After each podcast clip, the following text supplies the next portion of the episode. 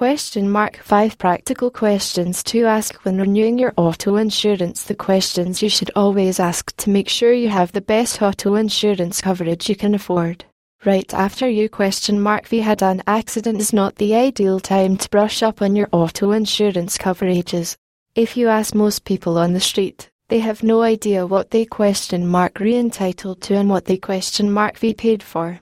That question mark is a mistake that could cost you that question mark is why, when your policy comes up for renewal, you must take the time to chat with your broker or agent to confirm your coverage, limitations, deductibles, and changes to legislation that could affect you in the case of a motor vehicle accident.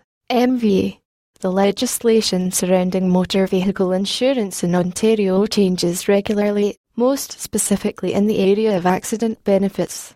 The benefits payable in the case of an injury sustained in an MVA I question mark am not going to spend a lot of time laying out specifics here, as they could very well be different in a year, but it is important for you to be aware of what your policy includes, since the changes most often mean you're getting less and less coverage for your dollar.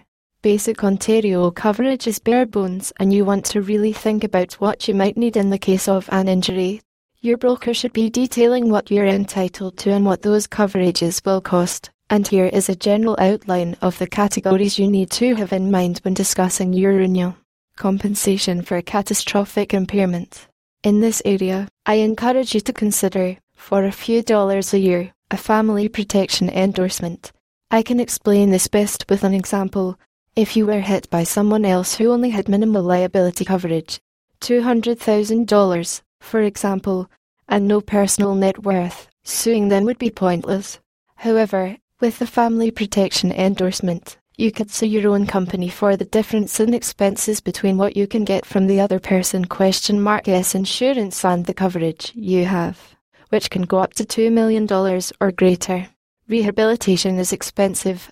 Attendant care, if you need it, is expensive. This endorsement is a protection for you against the financially unrealistic basic coverage that is available to drivers in Ontario Maximum weekly income replacement benefits. In Ontario, income replacement benefits, which are payable if you can question mark T work following an MVA, are capped.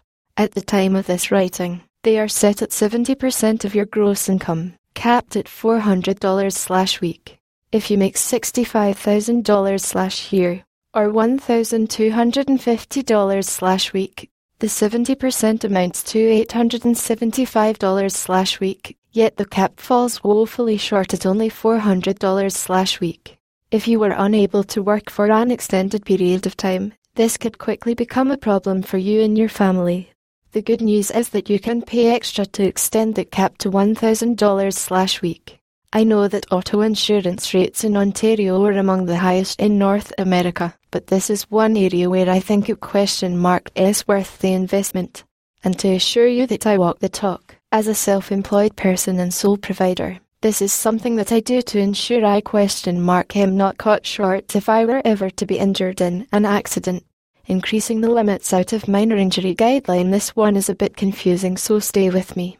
Under accident benefits, if your injury falls within the definition of the Minor Injury Guidelines, MIG, you are only entitled to up to $3,500 of rehabilitation benefits, and no attendant care benefits at all. The MIG definition includes things like sprains, strains, minor whiplash, cuts and bruises, if you have an injury that falls outside of the minor injury guidelines but is not catastrophic, you have higher compensation limits for rehabilitation and access to attendant care. One of the things you can do is buy increased limits for these two categories, which not only extend your limits but will allow you to obtain more rehabilitation benefits if you need them according to a medical assessment, increasing your liability coverage. If you are at fault for an accident, your typical liability coverage is $1 million.